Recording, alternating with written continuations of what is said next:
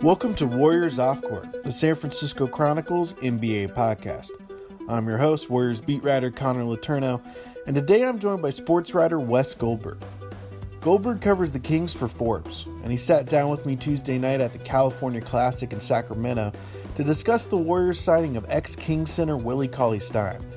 We also broke down the ramifications of Golden State's sign and trade deal for D'Angelo Russell, the Warriors' outlook for next season, and much, much more. We'll have our conversation right after the break. On Tuesday night, Wes Goldberg sat down with me at Golden One Center in Sacramento after some Summer League games to help me make sense of a chaotic start to free agency. Wes, we're here in the bowels of Golden One Center in Sacramento. Um, it was night two of the California Classic Summer League. I have a confession to make. I was not actually in attendance at any of the games tonight.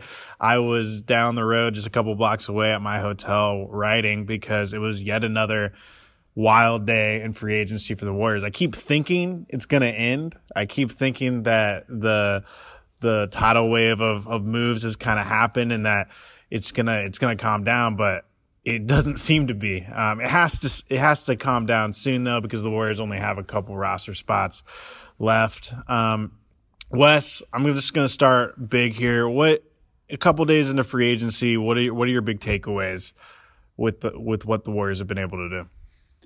Well, look, I mean, they you have a good sense that you're going to lose Kevin Durant, and there was a couple of different options that they could have went in. You covered this on your last podcast. You know, do you just let Durant walk away for nothing, or do you try to accumulate some assets? And it seems like the D'Angelo Russell thing is a little polarizing right now, but I think ultimately you just get talent when you can get talent, and then you just sort of figure it out later. I think you said that on your show, and uh, it's the right take because either the talent works out or you're able to move the talent somewhere else. And again, Klay Thompson's going to be out.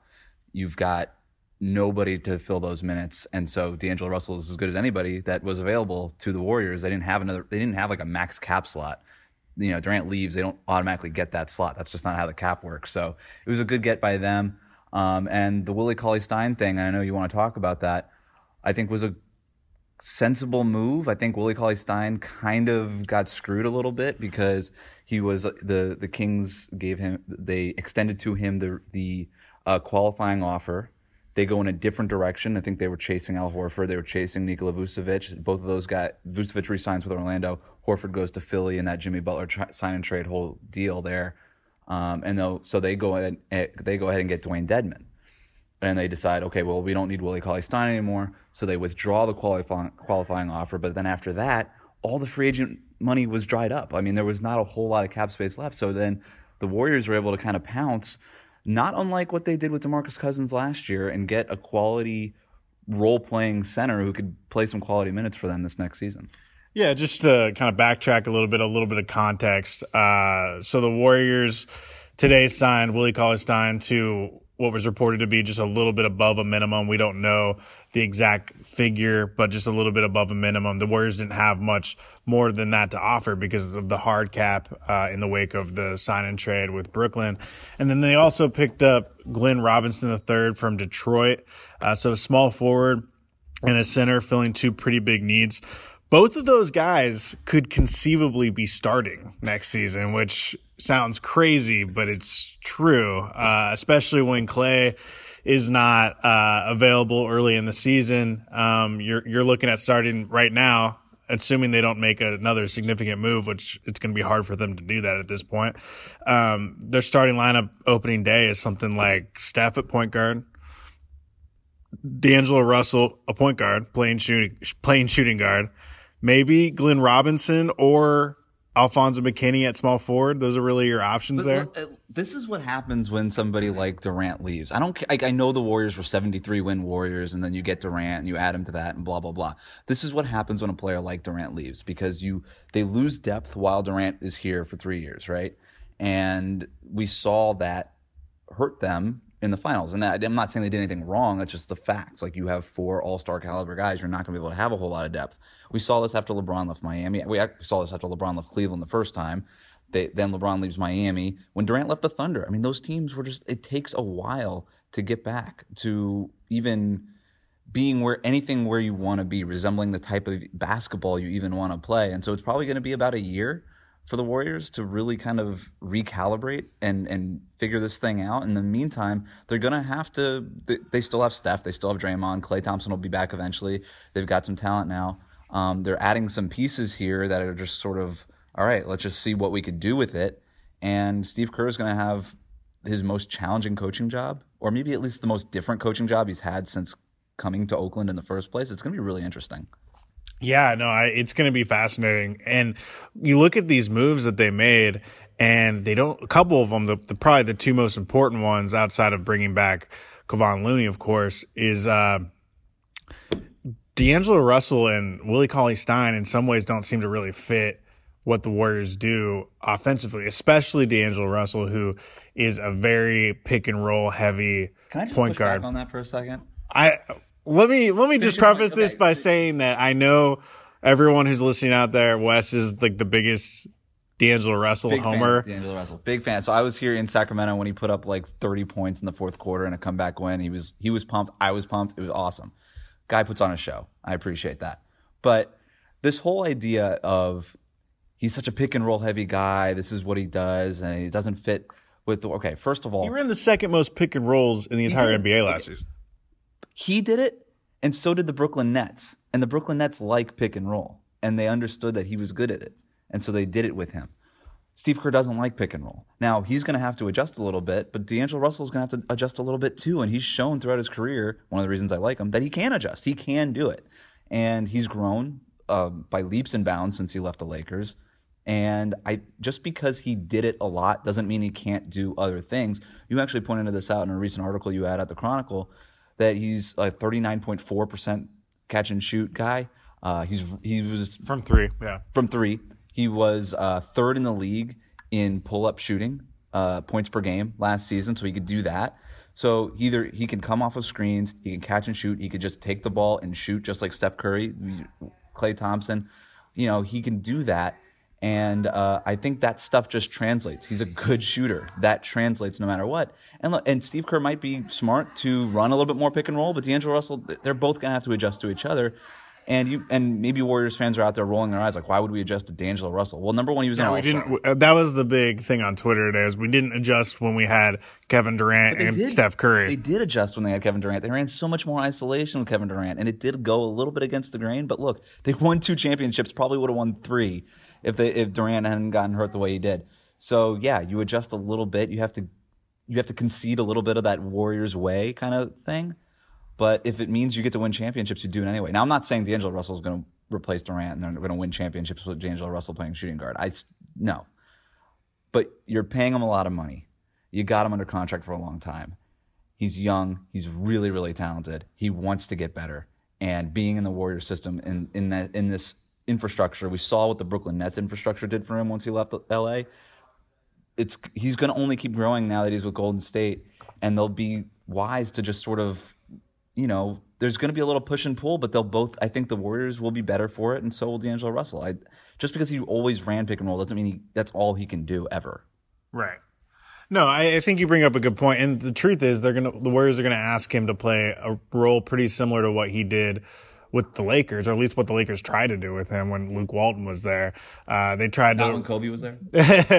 uh, when they, they tried to run him off the ball. And I mean, there were other things going on with the Lakers. I think I think Brooklyn was really good for him in a lot of respects, both on and off the court. There's a lot of reports about how much he's grown maturity wise, and um, but I agree with you. I think the onus is going to be on him to adjust, and he has the skills to do that. The most important thing, like you said, is he can shoot.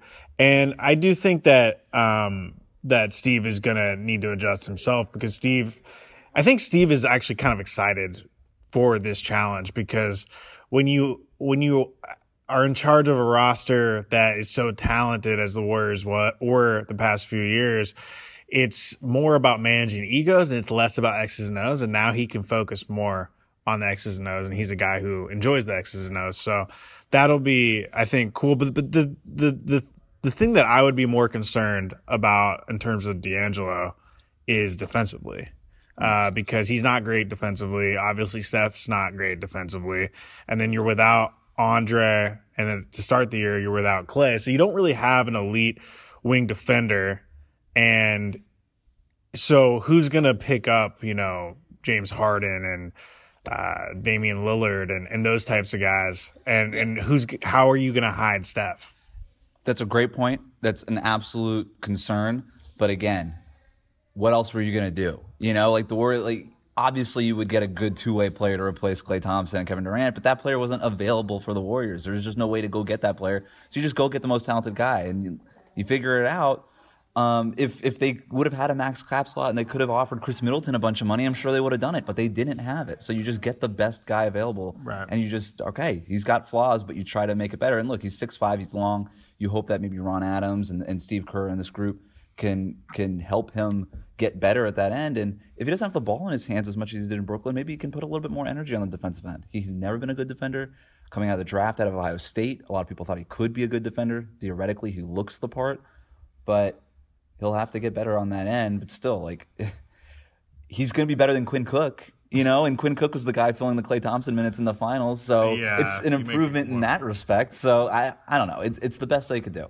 Yeah, no, this is a marriage based on necessity. Um, like you said, it's he's really the only top level guy that they could get, and so they went and got him, and they knew it wasn't perfect. But the interesting thing about it is they gave up so much to get him. I mean, they gave up if you if you take everything into account, they gave talk about a good deal for Brooklyn, by the way. Brooklyn gets Kevin Durant and they get uh, a first round pick, and they already were going to lose D'Angelo probably anyway. Yeah, Bob Myers got fleeced.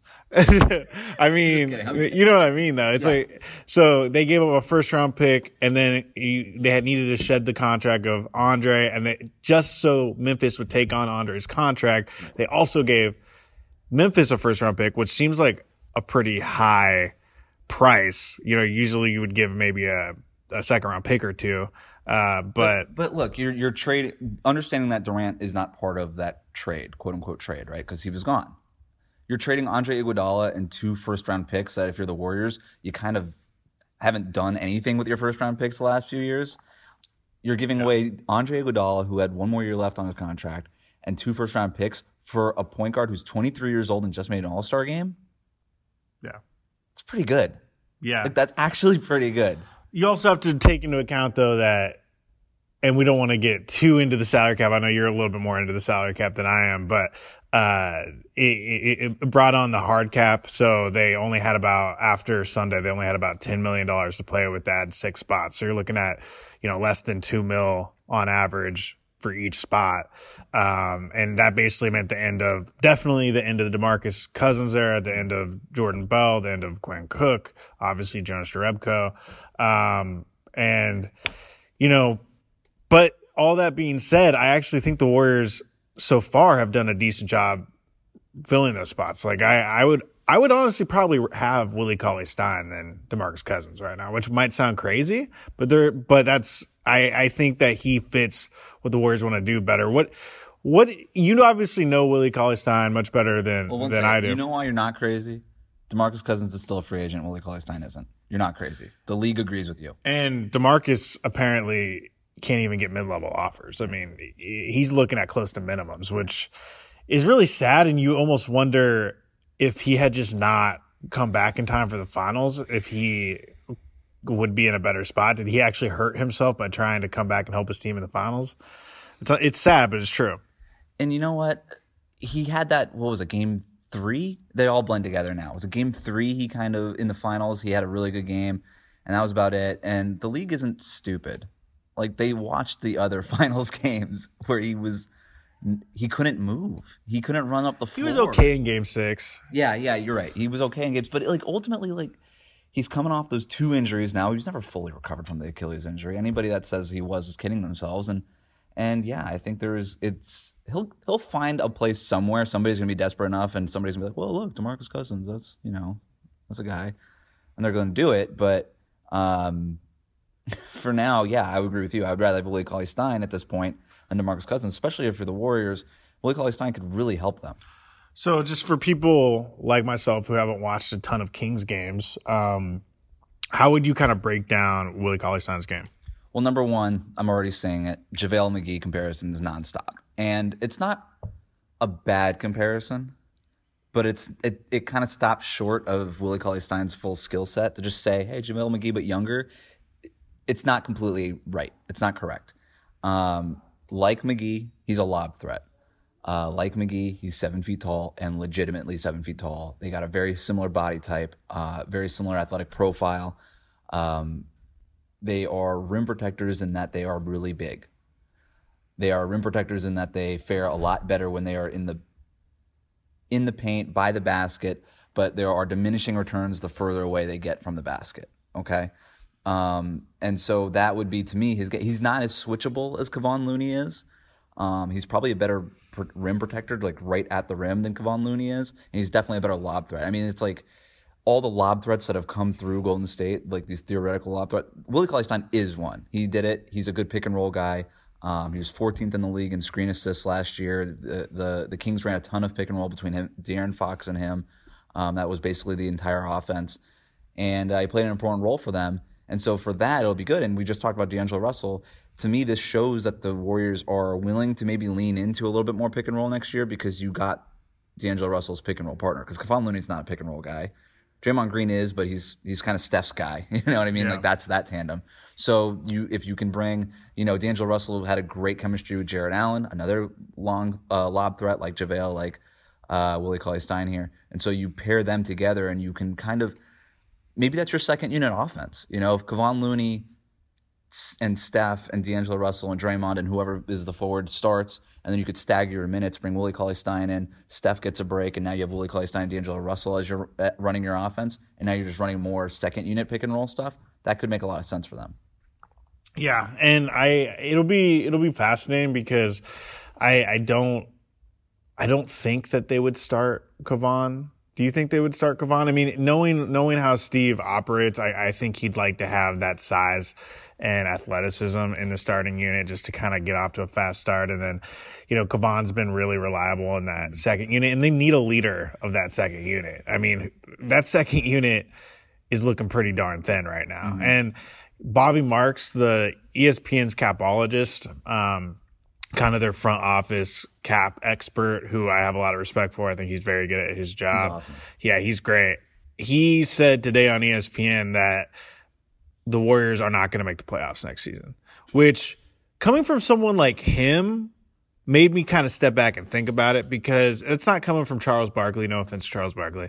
It's not coming from just, you know, a, a Stephen A. Smith type to someone who has hot takes for the sake of hot takes. This is someone who yeah. really knows the dynamics of an NBA roster and how those translate to wins. And his argument was that they just don't aren't going to have any depth, and those those big guys like Draymond and and Steph are going to end up breaking down, and it's going to fall apart. You know, they might have a strong start to the season, but it's going to fall apart. I mean, you're looking at the second unit right now, and it is it's ugly. I mean, it's not that different than the, than the summer league yeah. team out there right now. And you don't. And if you're if you're the Warriors, you have to understand that this is. And as much as it's a tough pill to swallow, but this is just not going to be your year, you know. And so you don't want to run Steph Curry out there for 40 minutes a game and just like just add all these miles to him. Same with Draymond. You just don't want to do that. So there's also going to have to, especially while Klay's out, there's going to have to be a little bit of a load management thing happening here. Just understanding like, okay, these last five years have been grueling, emotionally, physically, everything. You're going to have to take a step back. It wouldn't surprise me if they didn't make the playoffs. It really wouldn't, and because this is a team that has has had as good as their offensive has been, and when it really mattered, their defense has been better, just as good, and that's not going to be the case. I mean, when you have Steph. When, and you have Draymond running that pick and roll. Eventually, you get Klay Thompson back. I think he'll be okay because ultimately, as long as he can shoot, he'll be fine, and the Warriors' offense will be fine. But that defense, man, like I don't. They might be bottom ten in the league next year in defense. Yeah, and you know what was the what was the the constant with all those finals teams they're at least top 10 you know um, and past couple years they haven't been as good in the regular season mainly because of issues with complacency and what have you and then they've really turned it on in the playoffs and when it's mattered but yeah they just don't have the physical tools right. defensively. I mean, they just like we we got into earlier. I mean, who's your best who's your best wing defender right now? Is it Alfonzo McKinnie? Yes. Like honestly, and he got torched in the finals. Yeah, you have to hope that you can pull another rabbit out of your hat in the next couple of days. Uh, isn't you know what? I know Wesley Matthews just signed with Milwaukee. There has uh, there's just really not a lot of bodies out there right now. I mean, yeah, there's it's hard to think of a name that would move the needle for the Warriors. But um, Wait, can I finish my point on JaVale McGee? Because I thought I Yeah. feel like we got off topic. bit. I apologize. No, um, I, I I mentioned that the the JaVale McGee comparison is is not it doesn't tell the whole story with him, and I think the thing that Warriors fans are really going to like from Willie Cauley Stein, he's a really good passer, and this has not been talked about with Willie Cauley Stein. And I don't think the I think the Kings are really going to miss it, and I think the Warriors are really going to appreciate it. And I do think I don't the Warriors probably know it, but this is a guy who averaged 2.4 assists per game for each of the last two seasons. JaVale McGee, we keep talking about this comparison, never averaged even one assist per game in 11 NBA seasons. And the per 36 numbers, by the way, are even more like it's it's a bigger gap. I, I think the per 36 numbers are like Willie Cauley Stein's assist rate is more than triple that of JaVale McGee. McGee didn't pass the ball. He caught it and he tried to dunk it. That was his thing. That's all he did. He was really good at it for a couple of years, helped him win two championships. That's all he did. Willie Cauley Stein, meanwhile, has tremendous vision. It's almost weird. Like he Yeah. he sees things really quickly. He reacts and he and he comprehends things really quickly on the offensive end. He is really good. He could he could pass out of the post, so you could just post him up. He could take a dribble. He'll take a couple dribbles. He'll back his guy in. He'll have good timing. He'll have good patience, and then he'll find the open guy. He can also pass out of the pick and roll. Warriors fans were really accustomed to seeing that with Draymond Green. Willie Cauley Stein could do that, but he's seven feet tall. Um, he could. I've seen him pass out of lobs, like in the air, and find guys in the corner for open threes. He's going to be really, really good at that in Golden State. And the the Kings haven't had all the, the the the best shooters in the world the last few years. You put him with the Warriors shooters. You just put him with Steph Curry, and when Klay Thompson eventually comes back, those 2.4 assists per game could be even more. You know, those per 36 numbers can be even bigger. And so I think the Warriors are really going to appreciate that. And that's to me why the JaVale McGee comparisons aren't exactly telling the whole story because Willie Cauley Stein's just better. No, I think you make a good point. I mean, that's a part of his game I hadn't really thought about. It sounds like it's an overlooked part of his game, and but I can promise you that Bob Myers is aware of it, and 100%. and I'm sure that that's part of why they they liked him. I mean, the uh, knowing Bob Myers, knowing how they operate, I'm sure that as soon as uh, Willie Cauley Stein became available yesterday, they went after him um, because you look at the big men that were available, especially in that price range you weren't going to do better. Um, and you know, we can nitpick, we can we can talk about all the doomsday scenarios about how everyone people are saying they're not going to make the playoffs and what have you. But like you said earlier, you have to do the best with what you have available. And the reality is, we've been talking about this for nine months now. We knew, regardless of injuries, that it was going to be a really tough situation for the Warriors if Durant left, which he did leave. So you have to look at it from the this, the standpoint of how have they handled the circumstances they're in. And in my perspective, they've done as well as they could possibly do. The Warriors are just a normal basketball team now. I know. It's it's weird, but this is what the other 29 fan bases in the league deal with. You're, the Warriors for the last 3 years were a perfect basketball team. Other than the fact that their players were not robots and could get injured, they were a perfect basketball team. They are no longer a perfect basketball team, and so they are the same as every other basketball team in the league right now. That's it. That's it. And and you know, every basketball team has flaws. You try to overcome them, and you overcome them with two things: coaching and all-star talent. Fortunately for the Warriors, they have a great coach in Steve Kerr, and they have all-star talent. And so those things can make up for it. And by the way, D'Angelo Russell is an all-star talent. He can help make up for it. It's not again, he's not Kevin Durant. There are no Kevin Durants. Only Kevin Durant.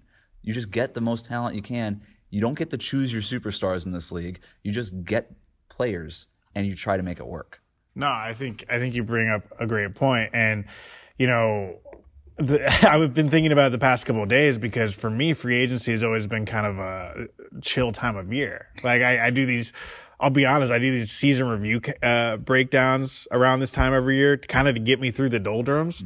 And s- Season reviews are stupid. Do you do like grades? What do you do? No, I, I just do a rundown of each player and look at their off season and their off season outlook and that kind of thing. But Easy content. yeah, easy easy content. You know, just just feeding my readers content. And uh, what happened was I went into this free agency being like, you know what, I did that the past two years. I got to do it again.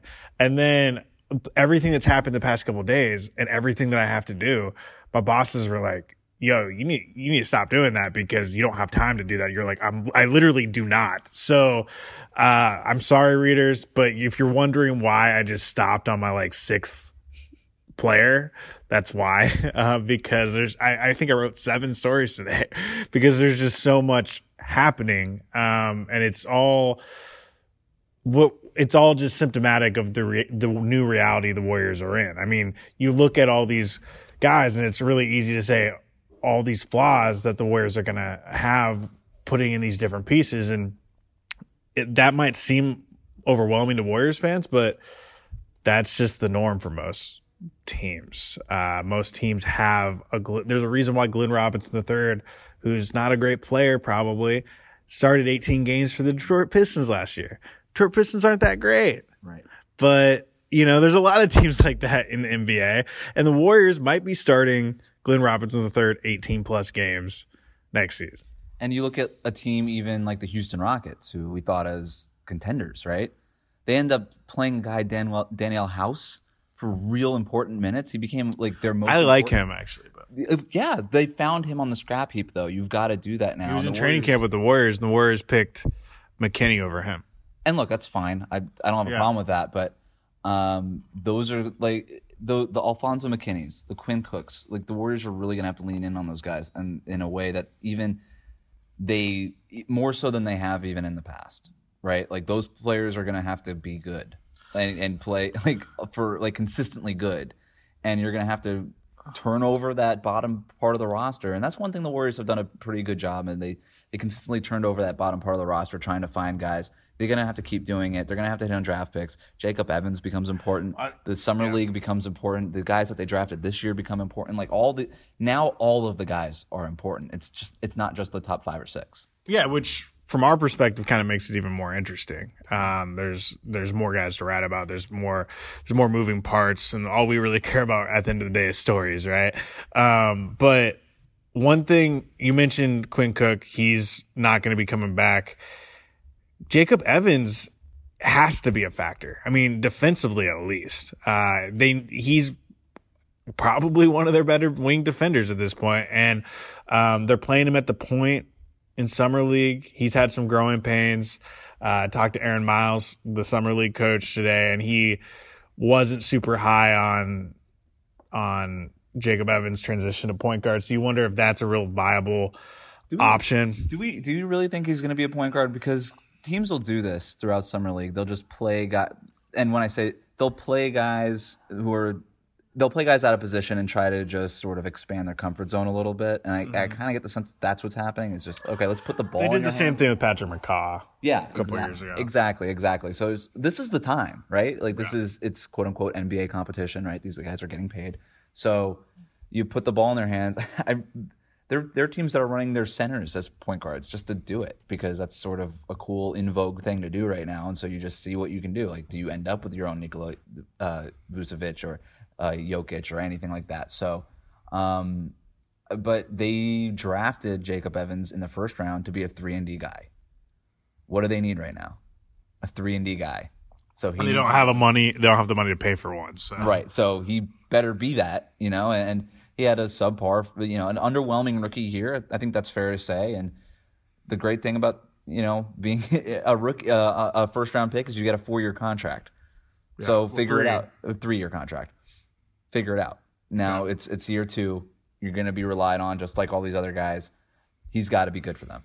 Yeah, I mean, I always remind readers and fans, Kevon Looney, everyone was calling him a bust after two years, and here he is, a really critical part of the future of this franchise. You know, if they couldn't have brought him back, it'd, it'd be looking even worse for the Warriors.